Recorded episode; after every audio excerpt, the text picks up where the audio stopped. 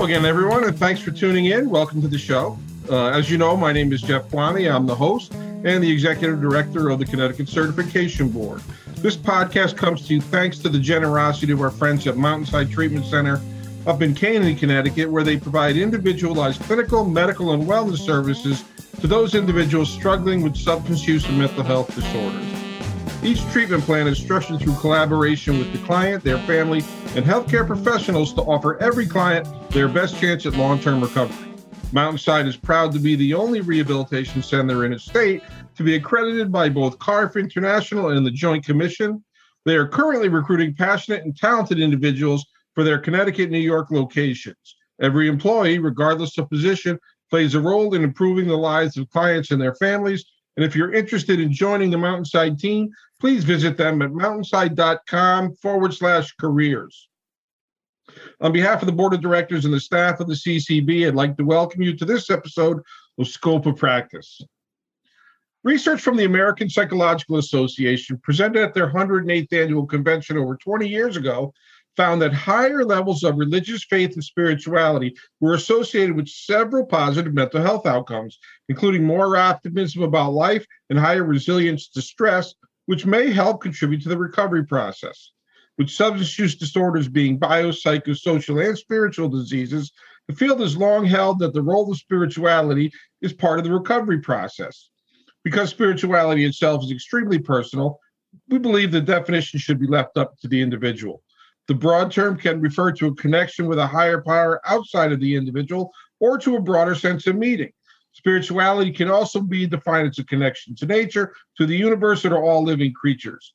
People can define spirituality by whatever connection is meaningful to them.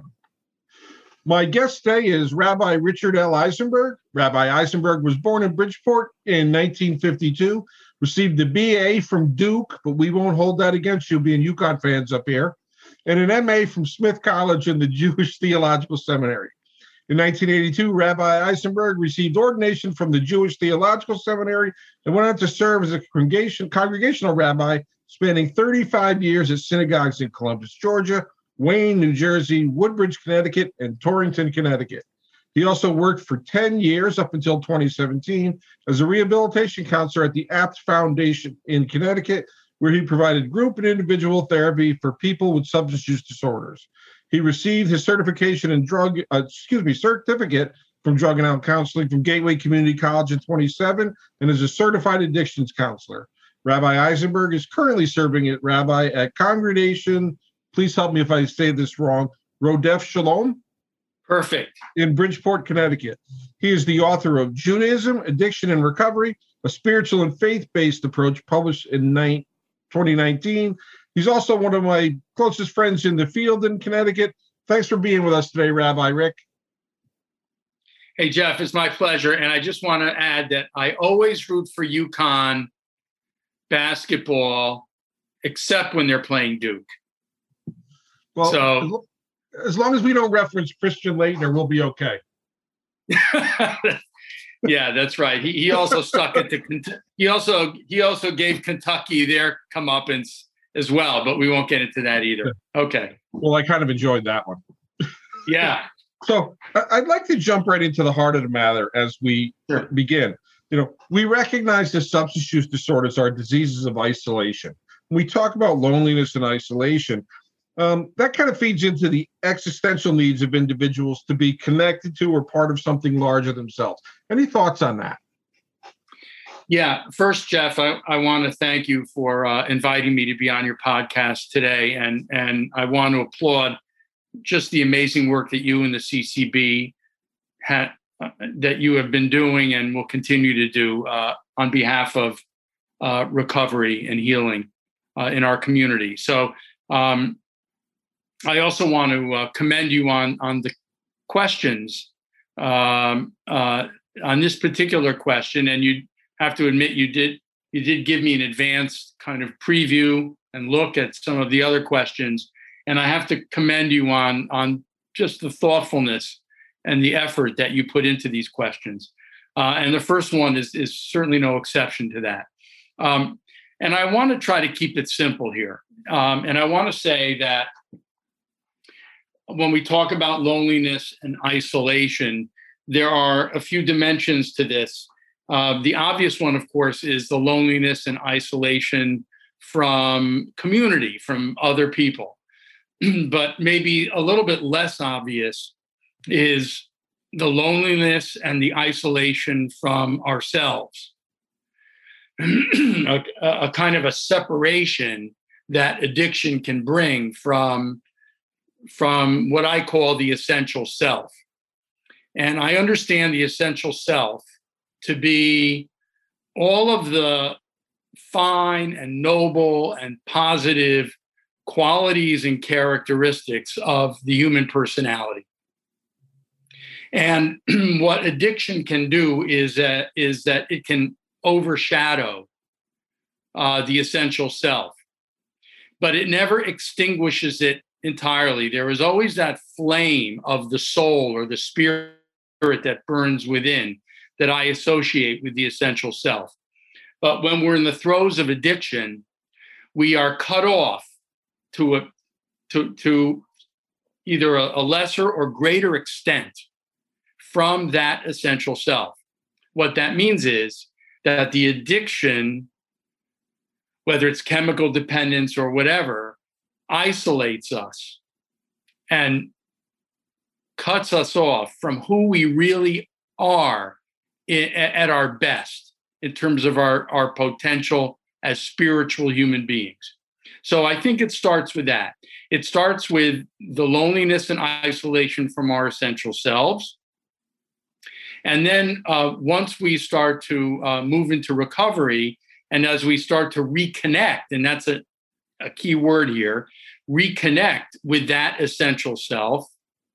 Once we reclaim it, then we are better equipped to reconnect with a human society, with our families, with our friends, and with our community. You know, and, and as you're talking, I'm listening and, and, kind of imagining some things. When with individuals with substance use disorders, when they're in the throes of addiction, their behaviors are completely separate from the person that they really are. And I think you have to have a sense of comfort within yourself to to to deal with that and to handle that. You know, family members and people in the community may not recognize. They say, "Oh, so and so is just this type of person," but it's really a set of behaviors separate from our true selves. And exactly, you've got to know yourself to come to grips with that and and be able to cope with it because it's very difficult. No, you got to remember that it's the drug talking sometimes, not not the person, you know, in their true hu- humanness talking or doing. You know, we recognize, and many in our field will only view spirituality from a belonging to an organized religion and following the beliefs uh, of that religion. But we also, uh, people get their spiritual needs met through that affiliation just as there are multiple pathways to recovery, we have to recognize and, and are there not multiple pathways of, of spirituality? And, and, what are some that may come to mind? Uh, the multiple paths to spirituality, I would say, um, have to do with well, first of all, understanding that religion and spirituality converge in, in, in many ways, but they're also different. You know, religion is a series of uh, uh, dogmas and beliefs, generally about God, um, and uh, a series of rituals and practices, cultural norms and expectations, um, a shared history and narrative uh, and culture among the people who adhere to that religion. Uh, and so it's important to understand that uh, you can be a, a, spiritual person without necessarily being religious. You might not hold to the dogmas, beliefs, and rituals and culture of a particular religion, but at the same time, you can be a deeply spiritual person um, in the way you connect to other human beings, in the way that you connect to your essential self, your spiritual power within, in the way you connect to other people around you um, and a higher power.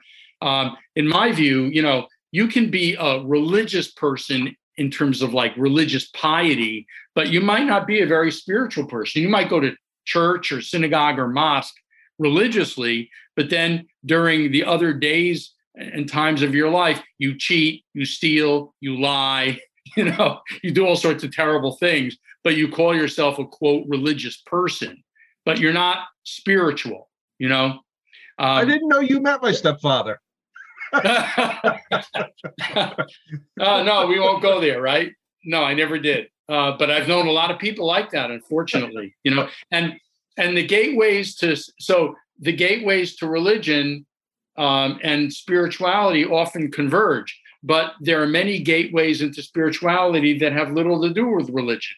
Deep breathing exercises for instance um, walking in the woods.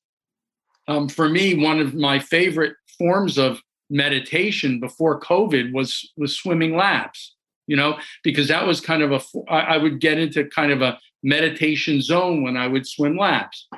Um, every morning uh, shortly after i get up I do two uh, practices. I meditate for at least 15 minutes, and that to me has nothing to do with religion. And then I worship, I do my morning worship either alone or in a synagogue. Um, uh, and that's in the framework of my religious practice. And um, my and, and I consider my religious practice spiritual, but I don't consider my meditation practice religious. So there's an overlap. They're not mutually exclusive. There's an overlap, but there are some differences um, as well. And exactly. I asked that question because I, I, when working with clients, and they'll mention something about spiritual needs, and many, you know, aren't really sure where to go, aren't really sure what they want, but may have had some negative experiences with an organized religion, be it guilt or, or dog, you know, the dogma, but still have that that wanting to belong and something bigger than themselves. And I think it's nice to talk about the multiple pathways so that individual can find what works for them. Right. Uh, you have a really unique oh, perspective. Oh, oh go ahead. Well, well, let me follow up on that just for a sec.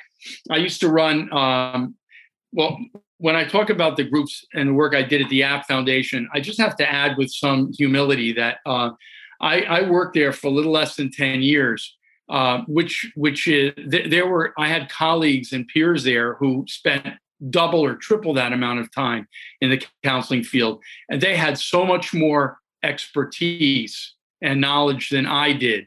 Um, and so I really have to kind of come at this with some humility. Um, I mean, what I bring to the table, I think, is that I had before I started working at the APT Foundation, 25 years experience in the uh, pulpit and congregational life and in the clergy. So I, I do bring some of that experience to the table, you know. But when it comes to counseling and and and and that sort of thing, I know so much less than so many of my peers, and I just had to get that out there, you know, Jeff. Um, but I also wanted to say that I would often run groups on spirituality and recovery at the clinic. And I remember one time you know we have our, our we, as you often teach and, and, share our clients are our teachers uh, um, and if we don't have that attitude going in we're sunk and, and i one time I, I, think maybe the first or second time that i ran this group um, i started off with uh, putting on the whiteboard a definition of religions and i asked the clients to share you know what, how do we define religion what is religion right and at one point a client piped in and said, I didn't come here to this group to learn about religion. And they were about to get up and leave the group, you know? and I got them to stay and I said, "No, okay, no, we're to we're to completely change the subject now and talk about spirituality." But I learned my lesson, right? You know, that when I was to run a group like that, don't it's very easy for people to misunderstand in in that in the act of defining religion people can misunderstand and think that you're really there to preach religion to them or talk about religion and there are some people who have had trauma traumatic experiences um, in in their own personal history with religion so from a trauma sensitive and trauma informed approach, we have to be very careful about how we tread there. One of the, the great joys that, that I take in this field, and I, I've been in it for, I don't want to say 31 years, um, is that I learn every day from different people. Um, because I, I had a supervisor that once told me a true professional recognizes the that the more they know, the less they know. Right. Um, because there's always more questions, and getting those questions answered is important. So I learn from from from everybody because I think it's important to to take different pieces.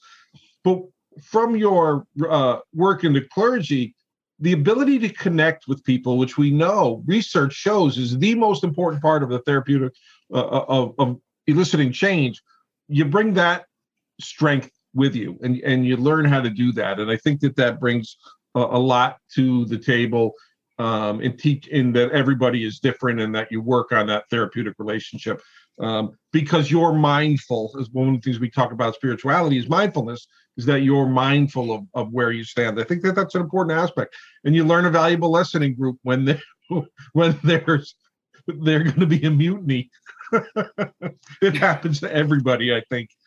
Uh, or it should because it, it's very humbling. That's true you have a really unique perspective, um, both as a rabbi and with your past work experience as a certified addiction counselor, um, as you aided individuals in pursuit of their own recovery. Um, in your rabbinical work, you helped others find peace and connectedness through the tenets of Judaism. And as a counselor, when you were at the APT Foundation, you focused on a broader picture of spirituality and those who served from a truly multicultural community uh, and environment. Are there similarities and differences in that work? That's a that's a really good question. Um, yeah, so let me let me uh, list some of the uh, similarities. Um, both kinds of work, of course, um, address how we as uh, individuals and human beings connect with a higher power, right? Mm-hmm. And how we connect with nature and with other people. Uh, both work in the clergy and in counseling address issues of of uh, responsibility um, towards other people, responsibility towards ourselves, towards nature, and the world around us. Um, they they both both kinds of work um, address the uh, importance of of our search for meaning in life and the belief that life has has value and they both you know as a recovery counselor and as a clergy um, i have always needed to to take seriously uh, an attitude of hope and of optimism and healing you know whether it's in recovery or whether it's in um, uh, people's uh, wish to try to heal uh, a relationship with god or uh, make amends to people whom they have harmed. Um, all of it, I think, both kinds of work, I had to attack uh, as uh, a teacher and a guide. Uh, and also, I think, even though the ethics of the professional ethics that we deal with as counselors in our field um, may have some differences with religious ethics, uh, bottom line, though, I think the basic the, the basic ethics and ethical principles are, are fairly universal when it comes to our uh, religious clergy work and counseling work. It, it all has to do, I think, the fundamental and the foundation of the ethical principles has to do with respect, basic respect, and honoring the dignity uh, of of the individual and of the human being you know? And i think so that those are similarities. Some of the differences though had to do with as a rabbi um, um, i was really considered to be a leader and an authority in my congregation. Mm-hmm.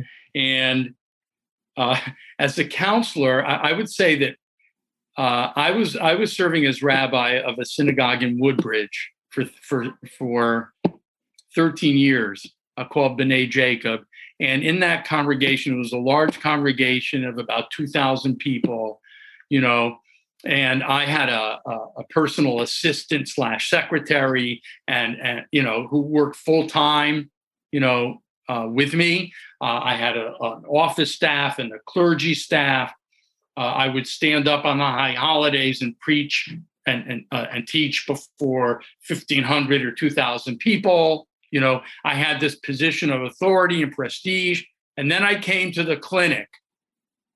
Oh my God. What a rude awakening, man. Okay. uh, not only did I not have my own bathroom or my own secretary, right?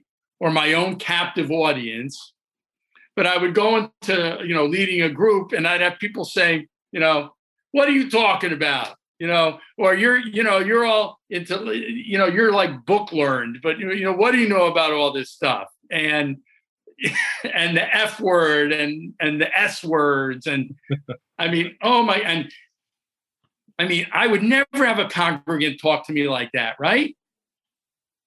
And all of a sudden, I had clients who were talking to me like I was a peer, you know, like I I didn't have any authority over them you know? And and and like i said they became my teachers. So that was a big difference you know? And and also um you know the, the position of leadership and authority that i was used to before as a counselor it becomes so much different because now you know from a person-centered approach i don't have authority over i i, I would say that to some extent, there, there was an authority aspect to the counseling work because, especially if they were, if, if the clients were mandated, you know, to be there.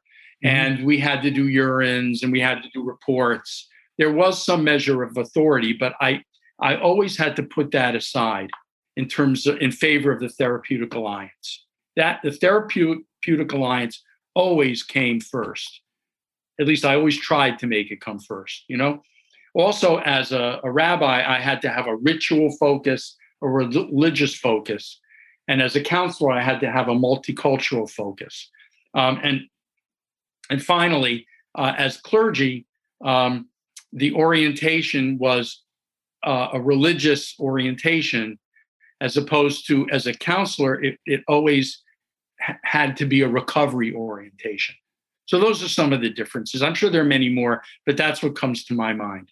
And I, I, I think it presents a unique position and what we for you to understand um, kind of the leadership. There's leadership in both, but it's done differently. But also in our field, we do see a lot of individuals with faith-based backgrounds that come into the field, and for some, it's difficult to separate it. The uh, they're so strong in their beliefs of their faith that they can't separate that and kind of meet the needs of of the individuals and they let you know when when you can't do that but i think it's it's an important skill and it's not a simple skill to kind of put that aside um, but you have the same kind of bet ethics as you said that that guide you in either way and i think that makes it right. helpful as well can i uh, add to that jeff i don't know how much yeah. time we have but can i piggyback on that and maybe I'm I'm going to tread on a little bit of thin ice here to say what I'm going to say. But what you just said about you know making that that separation right between a religious orientation and background and our work as counselors, the same holds true for a 12 step orientation. You know the importance if we have a if especially if we found recovery in 12 step uh, programs to be able to put that aside uh, and in, in, our work as counselors. And I've known people in my own work. Uh, you and I have a, a, good mutual friend with the initials of RA. Yep. Um, you know, who is one of many who that that I've known who've really been uh, had the ability to to to to separate those two things: the personal experience from the professional role as a counselor.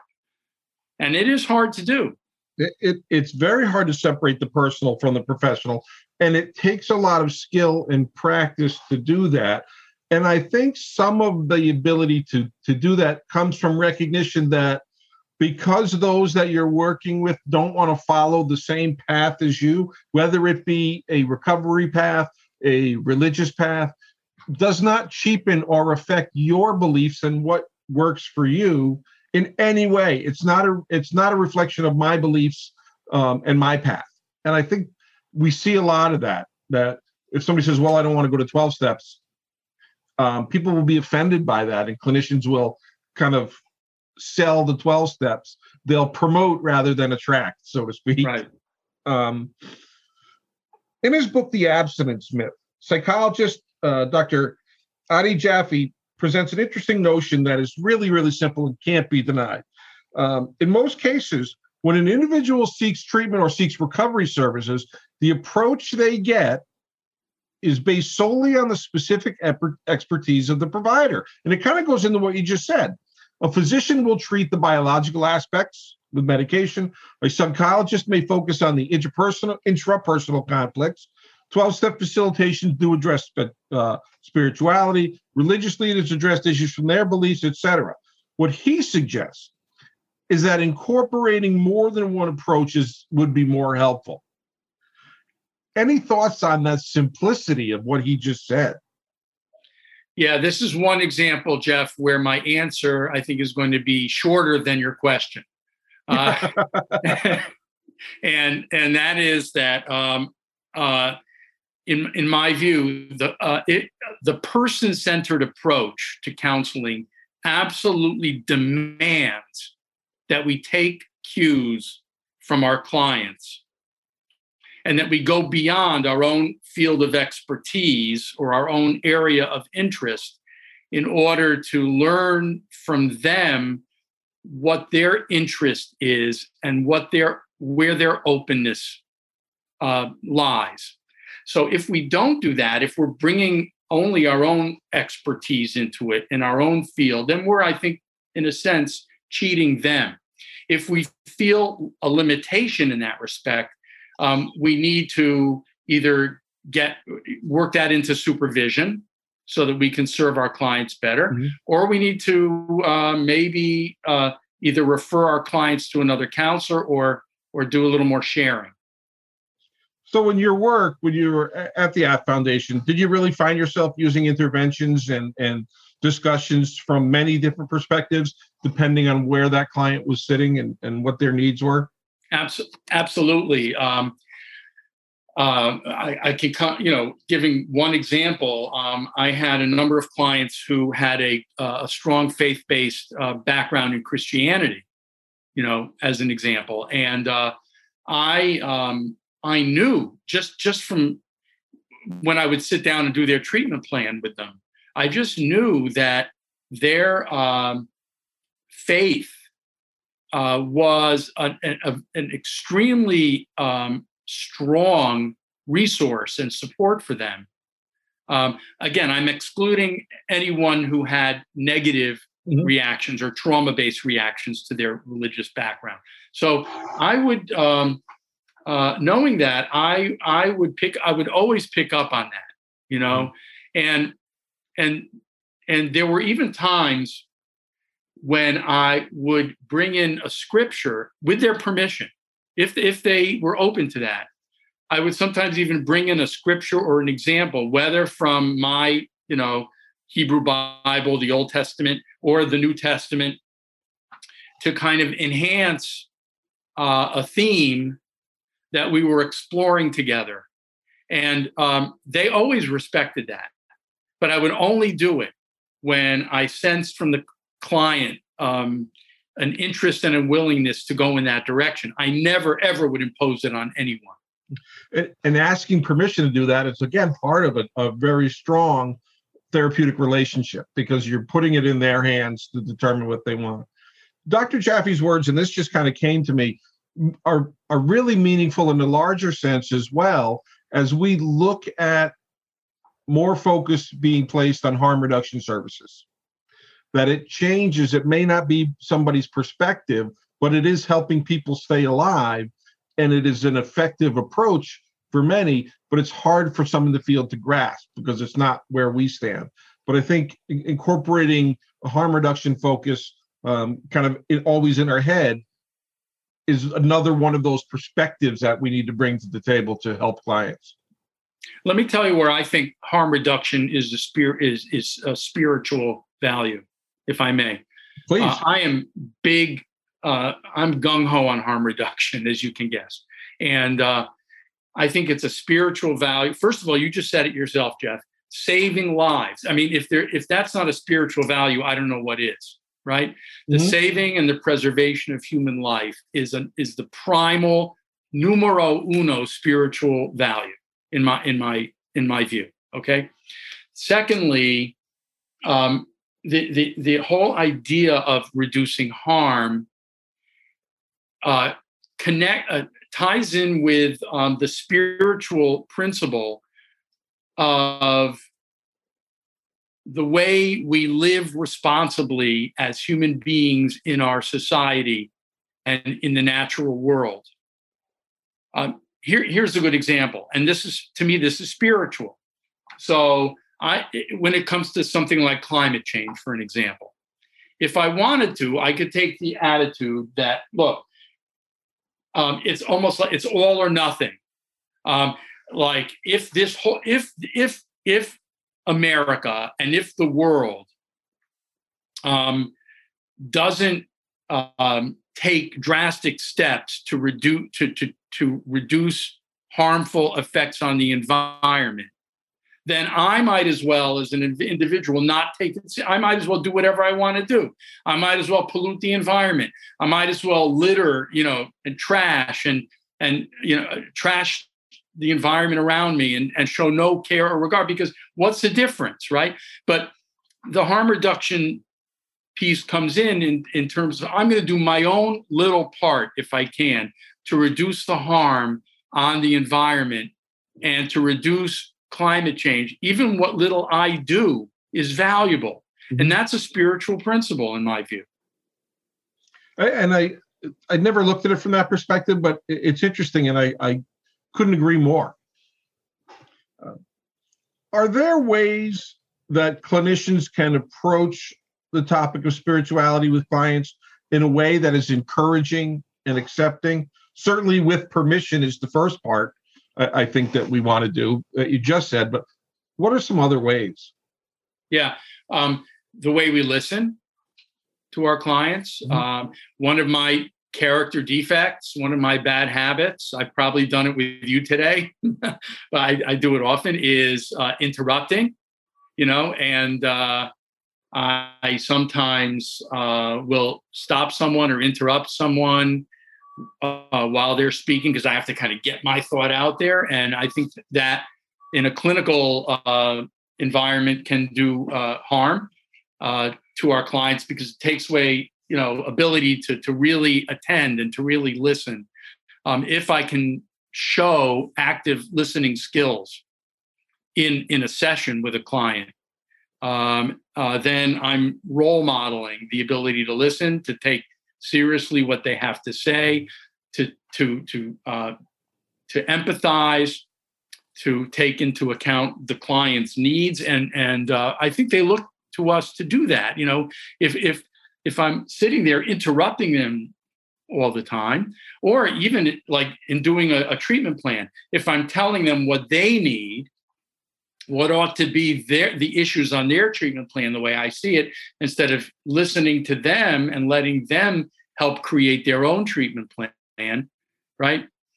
So I think it's that the, the ability to kind of come alongside them and listen. That's a role modeling thing, and that too is a spiritual value because it has to do with how we connect with a person's soul, with a per, with with a person's essence. You know, um, to, for me, I, I, I, took when I was early on in, in the field, I took an extensive training in, uh, and it, it, occupied several months in motivational in, interviewing uh, and motor and MET motivational enhancement therapy, and um, that was a huge help for me because it taught me the importance of asking open questions. So I think when we're engaging with our clients and try to kind of bring out their own spirituality, uh, it's really important to ask open questions.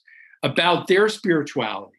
You know, um, uh, to ask them what what is it that you uh, you know what is it that that interests you about spirituality in your life? Do you um, what are some of the things you do that you feel makes you more spiritual as a person?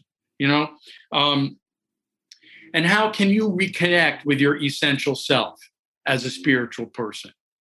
One of the challenges I would often issue to clients would be I would say to them, as you continue to travel this journey of recovery, think about the things you did as a child, the things you were good at, the things you liked.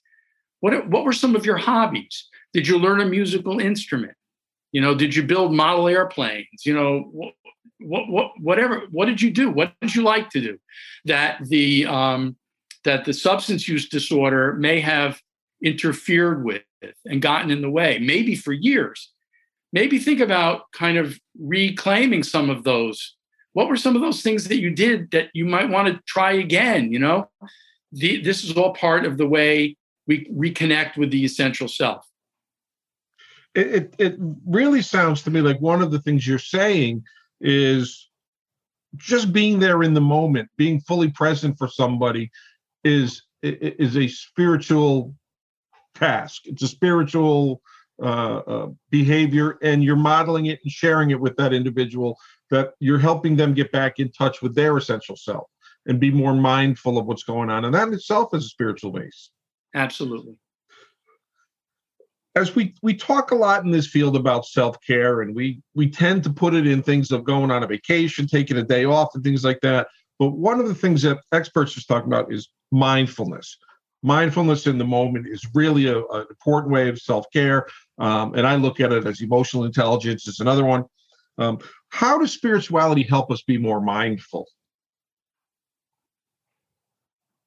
You know i can't really separate uh, the two you know spirituality okay. from mindfulness. I think they they pretty much go hand in hand.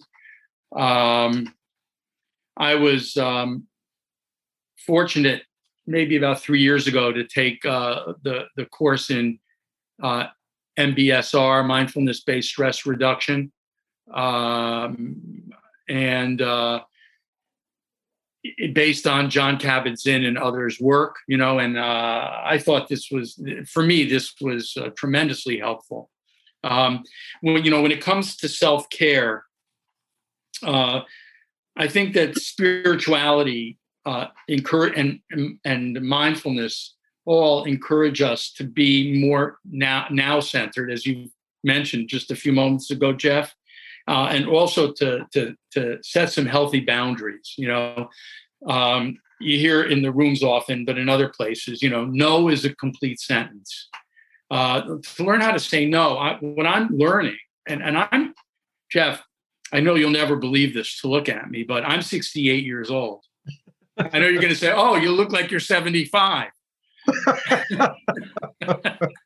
but anyway, it's it's taken so all these years, and I'm I'm still learning how to say no in, uh, as a way of setting a healthy boundary for myself and self care, without going into all sorts of explanations and justifications of why I'm saying no. Um, you know, no, I can't. I can't I can't be there at this particular thing because I'm doing something, this, that, or the other. I had to kind of prove to the person, you know, as the people pleaser that I am, you know, I had to prove to them that I'm saying no because the other thing that I'm doing has justification. And I'm still learning that lesson. And it's a tough lesson, but I'm getting better at it. Uh, Thanks for I'm not saying no to me. I appreciate that. I couldn't say no, like I told you in the email. How can I say no to you, right? Um, and, uh, and also, you know, um, the other aspect of this self care thing. The only other thing I want to say about this, but I think it's maybe even more important from a mindfulness perspective, is to refrain from judging and punishing and blaming ourselves. You know, all of this self judgment kind of stuff and and beating myself up or uh, for doing X, Y, or Z is is not healthy in any respect. It just causes more internal inflammation, self anger, all that self recrimination is is harmful. And mindfulness actually invites me to step away from that and to really practice self-care and to learn how to love myself better.